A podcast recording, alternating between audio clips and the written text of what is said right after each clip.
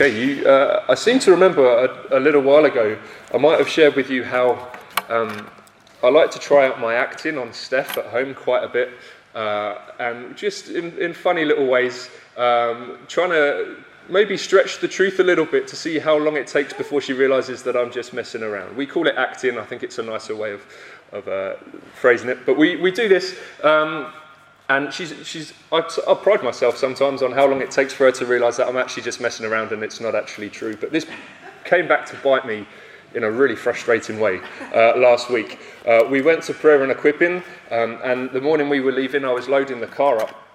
Uh, and we had a bag of stuff for Eva, which was full of games and crafts and things for her to do over the, over the couple of days, and I, I made sure that was in the car. Um, but she, she's also got her own little bag. It's got a monkey on it. We call it the monkey bag. It's quite an original name for the, for the bag. And uh, this is her bag that she takes to preschool, and it has her things in it. And that was kind of around in the house, but I thought we don't need that for when we're going away. As long as we've got this craft bag, that's fine. So I packed this one bag in the car. We're about 20 minutes down the road, uh, and Steph turns to me and she says, "Did you pack Eva's bag? Is it definitely in the car?" And in that moment, I thought, oh, maybe I was meant to pack the, the monkey bag as well. So I said to her, I was like, what bag do you mean? And she looks at me and she's like, you're winding me up, aren't you? And I'm just like, no, I'm just being serious. I don't know what bag you're talking about. Can you please tell me what bag it is? She starts laughing at me and saying, I know you. You're, act- you're messing around. You're acting. She says, I can tell because your voice goes higher when you're acting.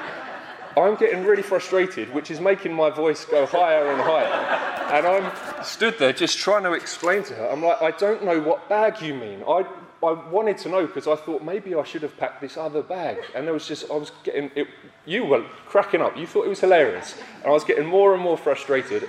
And do you know who I had to blame? No one but myself. I bought this entirely on myself. And the um, story of the boy who cried wolf just came into my mind. I was like, I've experienced that for myself now. But the reason I'm saying this is because Steph was, was unable to work out what was, uh, what was true and what wasn't. And it led to this real confusion uh, in that moment for us. And I think it's a fairly good picture of the way, the way the world is, or that the world can be.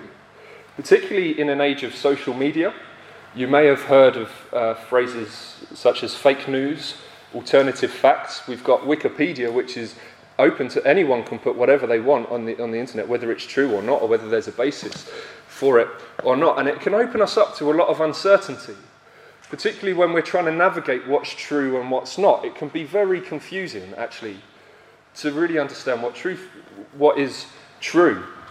There was an article on the BBC website of March of this year, and its headline I thought was very telling. The headline was Lies, Propaganda, and Fake News A Challenge for Our Age. I don't know if you can relate to that, but I think that's true. There is a real challenge for us to be able to understand what is true, to be able to discern what is true and what's not. And it does feel like we really have to navigate carefully around these things. Um, I also think that there's a bit of an attitude, I don't know if attitude is the right word, but a way of thinking of what's true for you might not be true for me. You might believe that to be true, but I don't, so that really has no bearing on me. And I don't, I feel like people don't really like talking in absolutes anymore. It seems very, lots of grey areas and very vague because there's no real definition of what is true and what's not anymore. Last week, when James led us in communion, I'm hoping I've remembered this correctly, that one of the verses he chose was when Jesus said, I am the way, the truth, and the life. Jesus said that he is the truth.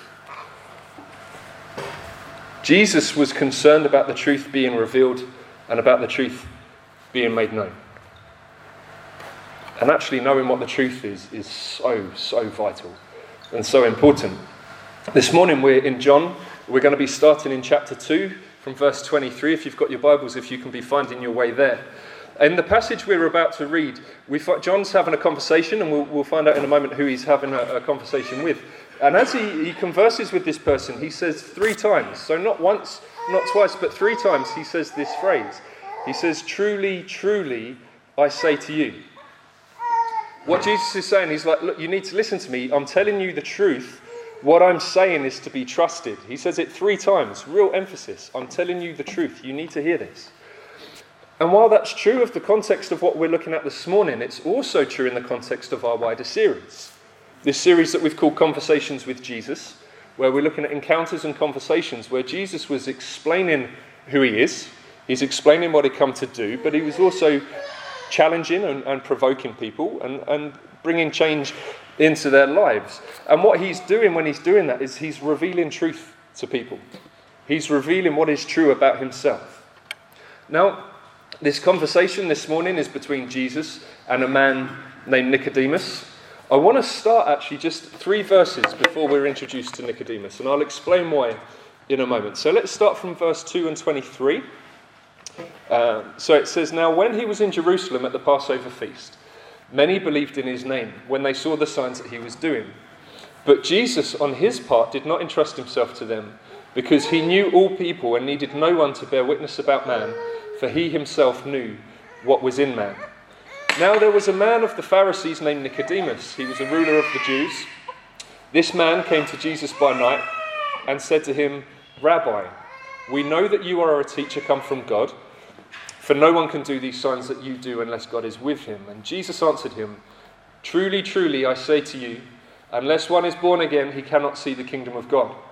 Nicodemus said to him, How can a man be born when he's old? Can he enter a second time into his mother's womb and be born? Jesus answered, Truly, truly, I say to you, unless one is born of water and the Spirit, he cannot enter the kingdom of God. That which is born of the flesh is flesh, that which is born of the Spirit is spirit. Do not marvel that I said to you, You must be born again. The wind blows where it wishes, and you hear its sound, but you do not know where it comes from or where it goes. So it is with everyone who is born of the Spirit. Nicodemus said to him, how can these things be?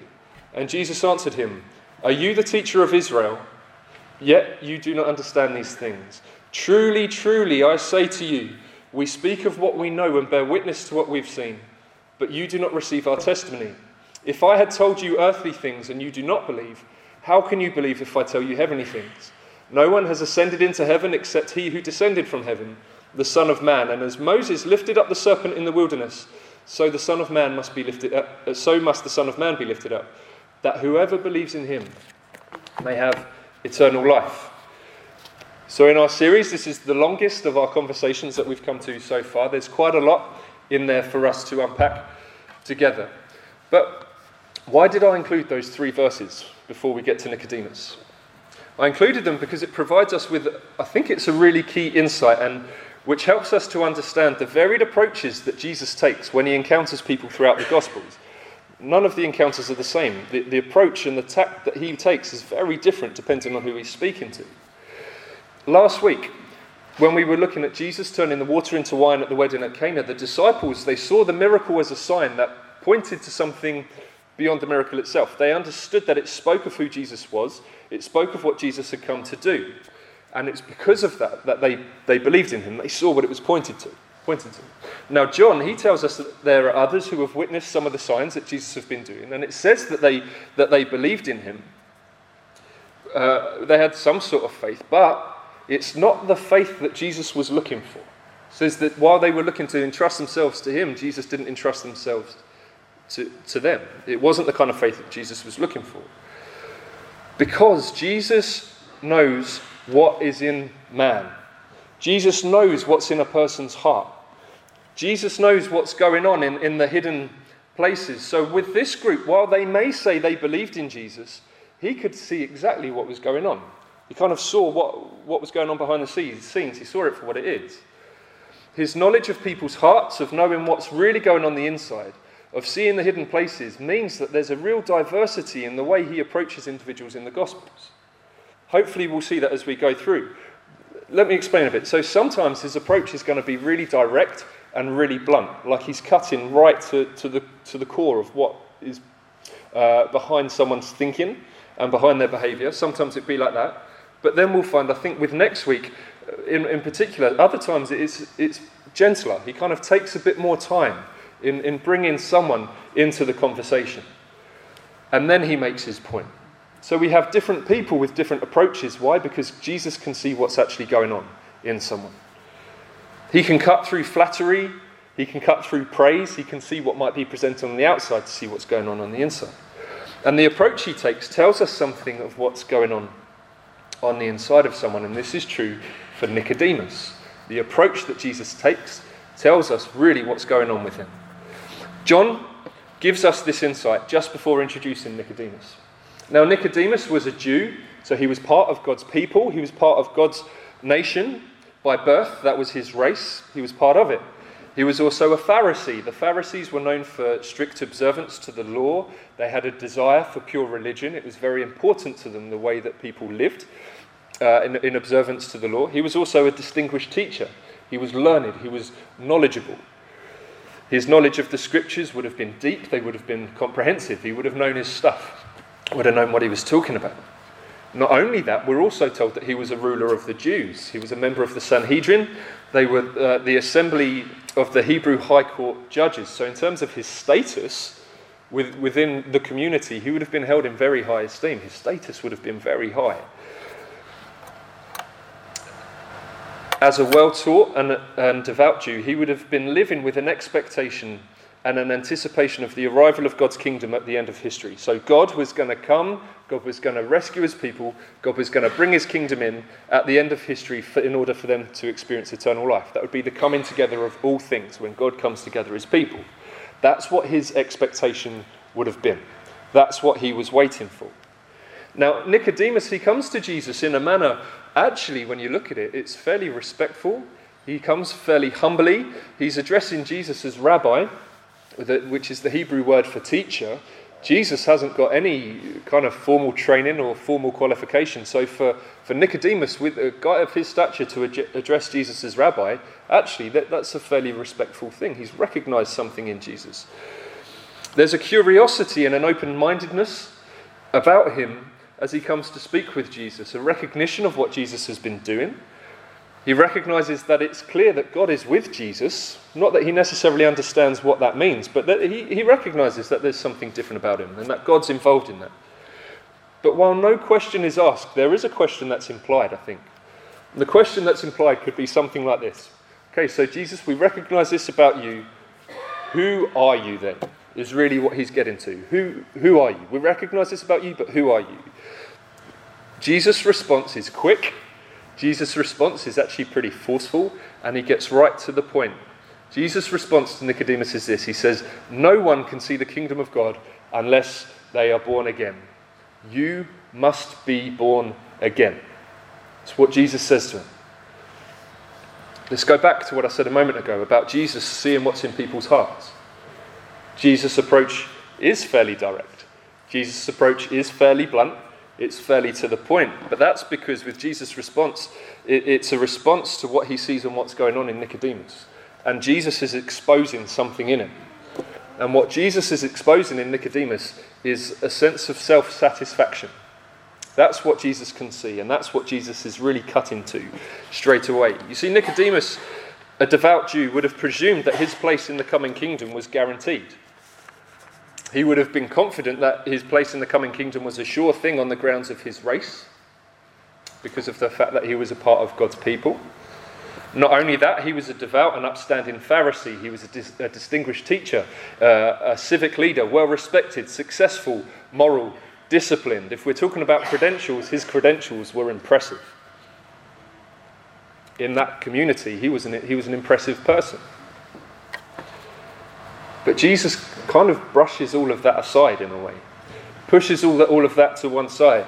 And what Jesus is saying is actually um, that is not everything that Nicodemus might hold on to and might um, find his satisfaction in and might even be able to boast in. Jesus is saying that is not what's required to enter the kingdom.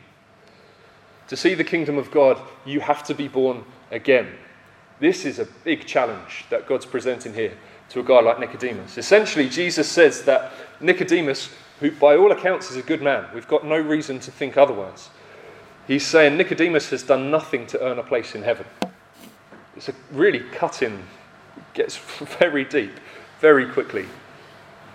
See, Nicodemus is a problem. And it's a problem that all of us have in common. And that problem is sin. Tim Keller, I'm going to um, quote him in, in just a while. And he very helpfully says that actually, when we talk about sin, we have to be aware that it carries a lot of cultural baggage with it. in terms of the way that it, it's been used and the way that people generally in, in our communities and in our culture would understand it. He says how sometimes it's used as a way of describing uh, with a, an us and them sort of attitude. When we talk about sin, we're describing people who are not like us. We could never be like that, and we're setting up a, a, a divide, a distinction between us and them. But he says actually what we need is a, a real biblical understanding of what sin is. Because when we understand that, it all puts us on the same playing field because it helps us to realize that all of us have sinned and all of us have fallen short of the glory of God and all of us need, uh, need to be rescued from that. In his book Encounters with Jesus, Tim Keller, he says that sin is looking to something else besides God for your salvation. That's a good biblical understanding of, of what sin is. Looking to something else besides God for your salvation. It's putting yourself in the place of God. It's becoming your own Saviour and Lord, as it were. That's the biblical definition of sin. The first of the Ten Commandments. First of the Ten Commandments is you are to have no other gods but me. Jesus actually goes on to expand on that later on. He says the greatest commandment is to love the Lord your God with all your heart, soul, mind, and strength.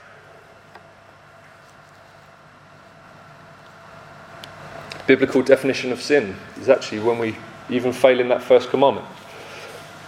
One way, Keller goes on, one way to do this is to break all the moral rules in your pursuit of pleasure and happiness. I think perhaps that's how sin is understood culturally, what people outside of the church might, if you were to ask them what sin was, you know, there's a set of rules, you break them or you keep them.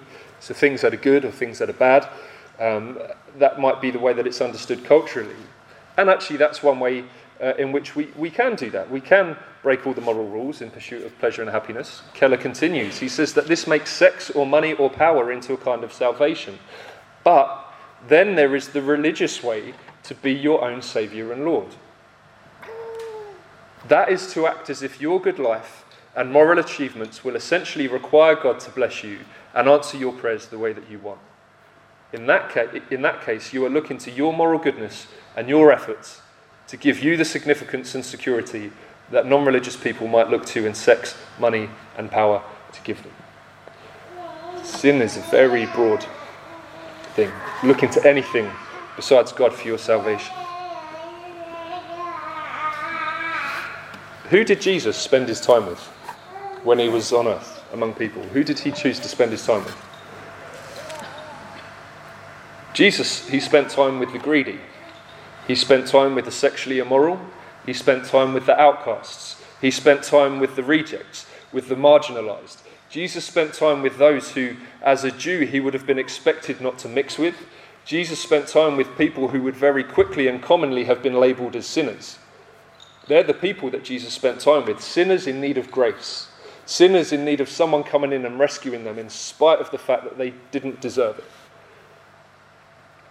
Nicodemus, though he did not see it himself, was as equally as much a sinner in need of grace as any of those other people that Jesus spent time with. And so are all of us. Because we all look to something other than God for our salvation. Nicodemus, he's compiled a very good CV. On paper, he's a very impressive guy. As far as he was concerned, he's done everything right he could list off a, a load of achievements, qualifications. He could get very good references from people without doubt. But when we come to Jesus, we don't bring a CV of our efforts and attitudes and exchange it for salvation. We don't say, This is a list of everything that I've done and achieved and earned. I'm going to exchange it for eternal life. That is not what we do. No, when we come to Jesus, we bring everything of us. We do bring the things we excel in. We do bring our efforts. We do bring our achievements. But you know what else we bring? We also bring our failings. We also bring our failures. We bring the things that other people are aware, uh, uh, are aware of. We bring those things that we hope no one else will ever find out about us. We bring the whole lot to Him. And whatever we bring falls well short of what is required in order to, to have a relationship with God. It's true for Nicodemus, it's true for us. Nicodemus, he's, he's having some real trouble here, trying to understand what Jesus means by being born again. He, he, he kind of addresses it in a bit of a literal sense. He's like, how can, I'm not quite sure what's going on here. How can you say I'm going to be born again? I'm, uh, a bit too big for that. Um, you saying I have to go back into my mother's womb and be born again? This doesn't make any sense. He's kind of missed the point of what Jesus is saying. Jesus says you need to be born of both water and spirit. That's what it means to be born again. Still, Nicodemus is struggling, and Jesus seems a little bit taken aback by this. And he questions how, he's like, Nicodemus, how do you not understand these things? You're a, you're a teacher of Israel. How do you not understand these things that I'm saying to you? And actually, this helps in terms of understanding what Jesus is talking about in terms of being born of water and spirit. The fact that he expected Nicodemus to have understood it means that we can find out what Jesus is referencing in the Old Testament. This was Nicodemus's area of expertise. In Ezekiel 36 25 to 27, it's a promise of God for his people. It says, I will sprinkle clean water on you and you shall be clean from all your uncleanliness, and from all your idols I will cleanse you. And I will give you a new heart, and a new spirit I will put within you. And I will remove the heart of stone from your flesh, and give you a heart of flesh. And I will put my spirit within you, and cause you to walk in my statutes, and be careful to obey my rules. This is a promise from God for his people. Last week, uh, as we were heading into a time of response, I shared about a uh, verse in the New Testament that says that all of the promises of God find their fulfillment in Jesus. Last week, again, with Jesus um, turning the water into wine, the water he used was from the ceremonial jars that were used for purification and for cleansing. And in doing so, Jesus says that when, uh, through his sacrifice and through his death and resurrection, he fulfills the requirements of purification and cleansing. He washes us clean, he presents us as holy and as blameless. That's what God does when He cleans us. That's where the, the water element comes in. We've been cleansed and cleaned. But not only that, being born again requires that cleansing, but also a spiritual transformation and a spiritual renewal, where we, effectively we're given a new nature, a new spiritual nature. Ezekiel says, You're going to take out that heart of stone and I'm going to be putting in a heart of flesh. It's a whole new thing that's going on of spiritual renewal and transformation. A transformation of hearts, no longer hearts of stone, but hearts that hunger to do the will of God. As Jesus speaks of needing to be born of both water and spirit, this promise in Ezekiel is in view. That's what is in mind, but it's missed by Nicodemus. He doesn't, he doesn't make the connection, he doesn't link it up there we were at uh, um, a children's work conference in, in, Peterborough the last couple of days, had a really excellent time. And one of the things that really stood out to me that was said in the first session was that salvation comes from revelation, not from information. Nicodemus had all of the, the information, but he still missed what Jesus was saying. You can sit and you could discuss for hours, upon days, upon weeks, upon years and discuss salvation, but unless it moves beyond information and actually we have revelation, it, we'll miss it. We won't be able to understand it. 2 Corinthians 5:17 says this about being born again. It says that if anyone is in Christ, he is a new creation. The old has passed away, behold, the new has come. That's what Jesus is saying needs to happen to Nicodemus. Whatever has come before, all of that's got to be done away with. You will actually be born into a new creation. There's something new to come for you. But again, this is what Nicodemus is missing a new creation, a new nature, a new heart. What's come before is gone. We, we can sometimes speak of people turning over a new leaf, can't we?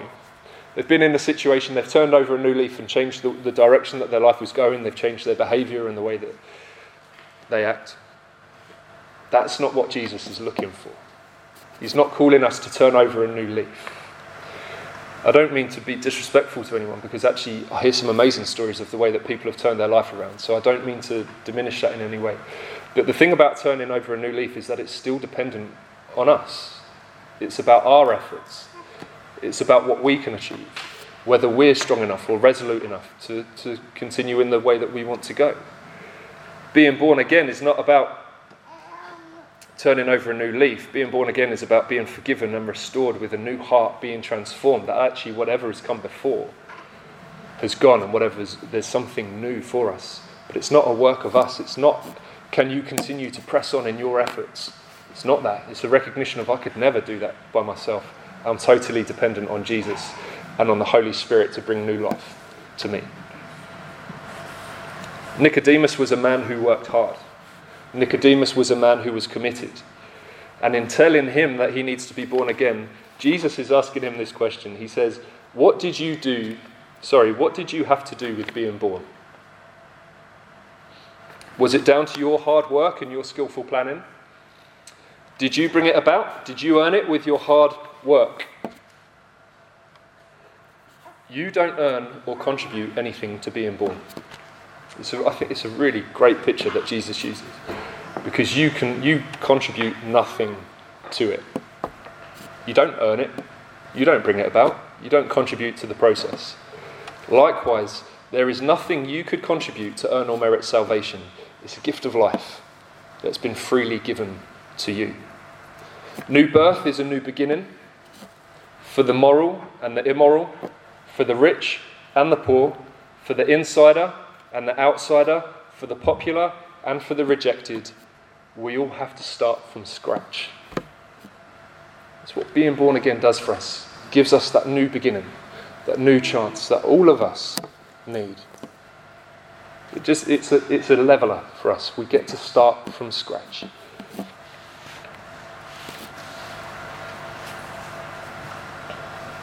I think the Apostle Paul was someone who really got this. The Apostle Paul is someone whose life was utterly transformed by Jesus and then lived with such an, uh, gratefulness and thankfulness, while all the while recognizing that it was a gift that was given to him. The Apostle Paul had a, probably had a fairly similar CV to Nicodemus. He, he described himself as a Hebrew of Hebrews by, by birth, by generation after generation. He was part of uh, the, the, um, the Jewish race. He was a Pharisee to the extreme. He had impressive credentials, many reasons to be confident in who he was before God. When we were doing our last series in Philippians, I think Luke was speaking on Philippians chapter 3, and Paul lists all of these things that actually he had every right, in one way, to be able to boast in, in the flesh. This is who I am. This is my heritage. This is how I'm seen by other people. This is how passionate I am about God and about uh, the law um, and about moral people living a moral life. And then he has an encounter with the resurrected Jesus. We read about that in Acts 9. And from that point on, this changes everything for Paul. Nicodemus cuts to, uh, sorry, Jesus cuts to Nicodemus' self satisfaction, the confidence and assurance that he had in himself and in his status, cuts right to that. He was a guy who had plenty to boast in. The Apostle Paul was a guy who had plenty to boast in, but for Paul, his encounter with Jesus and his subsequent new birth leads him to write this in Galatians 6 14 to 15. Far be it from me to boast except in the cross of our Lord Jesus Christ, by which the world has been crucified to me, and I to the world. For neither circumcision counts for anything, nor un- uncircumcision, but a new creation. Paul got that which at this point, at least, Nicodemus was yet to see. Paul recognized it doesn't matter what I've done, it doesn't matter what family I've been born into, it doesn't matter what standing I have in society. I can't boast in any of that. And actually, I'm not going to boast in any of that anymore. The one thing I'm going to boast in is I'm going to boast in Jesus. And I'm going to boast in the cross of Jesus because that is what's changed everything for me. He says it doesn't matter that I was part of, of the, the, the, um, the Jewish people. It doesn't matter that I was part of that nation. That actually counts for nothing because now I'm a new creation. I've been born into something else. Whatever's come before has been done away with. I've been made new. Nothing that I've earned, nothing that I've deserved, nothing that I brought about in any way. A free gift of God given. Paul got it. You can see how it changed everything for him. Jesus says to, to Nicodemus, He says, talking about this while Nicodemus is still struggling, and Jesus is saying, you know, how can you not understand these things? Jesus says, if I've told you earthly things and you do not believe, how can you believe if I tell you heavenly things? Jesus won't go on to speak to Nicodemus about the heavenly things, about the things of the kingdom, about what that would look like, about what that would mean for those who are part of it. He says, I'm not going to explain to you all those things all the while that Nicodemus does not understand what he's been saying about his need to be born again. That is the, that is the starting point. Jesus is saying, I can't go beyond that until you grasp what I'm talking about here about the fact that you need to be born again. Because that's where everything starts.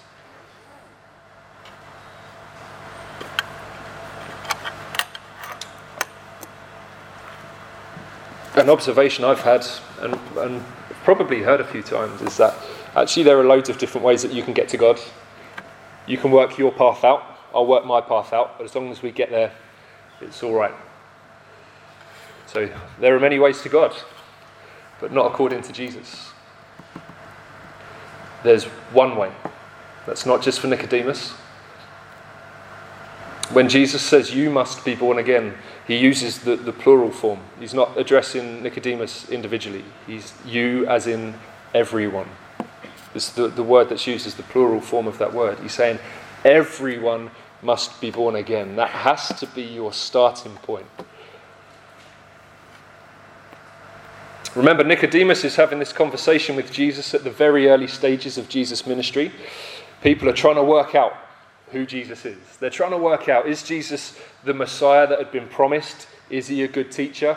Actually, is he someone that's just causing trouble and we want him to, to be got rid of as, as quickly as possible? There's all sorts of different reactions. But Jesus, in his closing words to Nicodemus, reveals actually, he says, this new birth that I'm talking about, this need to be born again, that is found in me.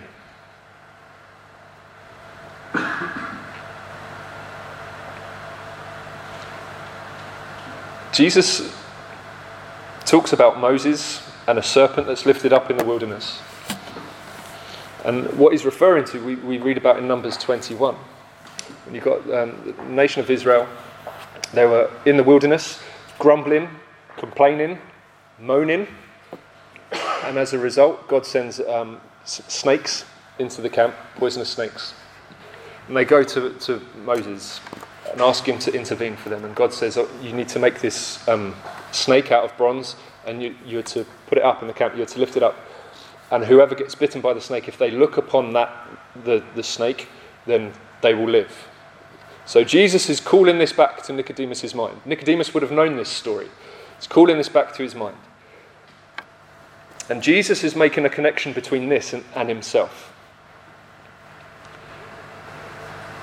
And it's, it's really very clever what he does because he speaks about the Son of Man himself needing to be lifted up. And when he talks about him being lifted up, he's not just talking about in one sense, he's talking about in three senses. He's talking about his death his resurrection, and his exaltation. All three are fundamental to the good news of Jesus. Jesus was lifted up on a cross to die a sinner's death in place of sinners, bearing our sins, yet as one who knew no sin. In that sense, he was lifted up and bore our sins on the cross. Then Jesus was lifted up, he was raised to life through the resurrection. And as he, do, as he did so, he, he was breaking the power of death. He was breaking the hold of death. And because it happened to Jesus, we can be confident that it will happen to us as well. So Jesus was lifted up on a cross. Jesus was lifted up and raised up through the resurrection. Then, having appeared to his disciples, he was lifted up to heaven. He returned to his Father's side at, at the right hand of God, exalted, seated at the right hand of God. So, when Jesus is talking about uh, the Son of Man being needed to lift it up. He's, this is all he's talking about what is going, is going to happen, what is to come. And as the Israelites looked to the serpent that was lifted, and as they were restored to life, so we look to Jesus, who was lifted up for our sake, who was raised to defeat death, and who's been exalted forever because a new birth into eternal life is found only in Him. To Nicodemus, I've told you about this new birth that you need. And then he tells him where it can be found. Just as, as the Israelites looked to that serpent in the time of Moses, now, and, and they found life there, had life restored, he's saying, now you need to look to me. And what I'll accomplish and achieve through my life, death, resurrection, exaltation, that's where you'll find this new life. That's where it's to be found. As a Jew, Nicodemus was expectant of the kingdom and eternal life coming at the end of history. But the eternal life that Jesus speaks of begins the moment our new birth takes place. To be enjoyed now. It's not that we've been given a voucher to redeem at some later date. We've been born again. That's where this new life begins. We don't have to wait. Jesus saves us from hell. He saves us from an eternity without Him. He does. He saves us from something, but He also saves us into something. He saves us into a grace filled relationship with Him. He saves us into a relationship with Him as His disciples, to learn from Him, to grow in Him, to experience, to experience life in the kingdom in the here and now. Amen. We have a hope. We, a security and assurance that Jesus one day is going to return for us. But while we look forward to that day, we can experience and encounter Him now. We can experience the kingdom now. We can see the kingdom growing now and its territories increasing now. See, faith in Christianity, it, it is about the afterlife, but it's about the here and now on earth as well. James, can you come up? We're, in a moment, um, uh, yeah, you can start playing when you want. Um, we're going to have a time to, to, to reflect and to respond and to, to think about ourselves, really. Again, when we were at the conference yesterday, one of the seminars I was in, they were looking at that commandment to love the Lord your God with all your heart, soul, mind, and strength and what that meant. And a lot of what I was picking up was actually we need to be really examining ourselves often. What is it that's in our heart? How is the state of our soul? Is our soul well? What's going on in our mind? Where are we finding our strength? Looking at the things that are, are inside, not necessarily the things that would be seen by everyone else. Nicodemus, he could see what was inside of Nicodemus. He could see that his foundation was based on who he was.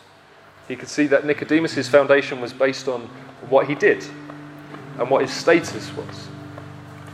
He could see to that. But just as there was something deeper going on within Nicodemus, that's true for each one of us. That's true for us if we're yet to commit our lives to Jesus, if we're yet to experience his rescue for us. But it's also true for us, true for those of us who have been born again. We actually need to, to think about what, what's going on inside of us. Is my soul well? What's filling my heart? Am I thinking with a, or feeling with a new heart mentality, or am I still thinking with an old heart mentality? Even though I know I've been saved by Jesus, even though I know I've been born again, is there anything in my life that is actually got a hold of me to the extent where I feel like I still feel like I need to earn something? Or I still need to achieve something, or I still need to strive for something? Or maybe there are things in your life where actually, when if people were to talk about sin, you think sorts of things that would come into your mind. You think, actually, I know that there are things in my life that just aren't compatible with this new life. That there's stuff going on in my life that actually, that's old life stuff. That's not new creation, new life stuff. That doesn't belong in the new creation.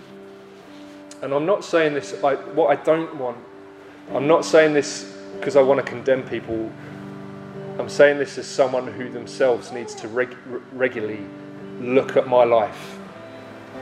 I think actually, is there stuff in my life that needs to be handed over to God and repented of? Are there, am I still trying to earn myself? What am I putting my faith in? Is my faith truly in Jesus as I might say it is? Or actually, am I still relying on myself a little bit? So, should we take some time? James is going to keep playing for a while. Let's take some time. Think about what's actually going on inside, not just what you might present on the outside. What's going on? Maybe there are things that you need to hand over to God to say, I'm sorry, something's crept in that's not quite right. Give it over to Him. Then ask the Holy Spirit to come and help you.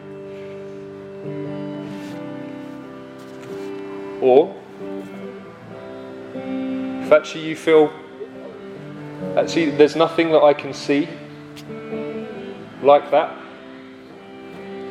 use this as a chance to express your gratitude and thankfulness to Jesus for what He's done for you. Look to Jesus, lifted up on the cross, but now raised to life and now seated at the right hand of the Father. Do you know why he went through that and why he did that? He did that for you. To earn what you couldn't earn for yourself, to bring about what you couldn't bring about for yourself. That is worthy of thanksgiving. That is worthy of gratitude. I'm speaking for myself in this moment.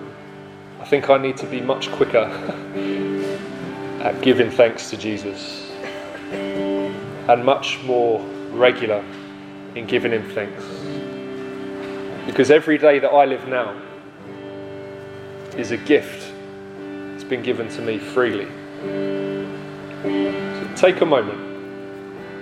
There's no pressure to do anything in a certain way now. This is between you and God. This isn't about what other people might see or what other people might expect of you. This is about the things that God knows anyway. God knows it anyway. So, this is between you and Him. This is encounter Him for yourself.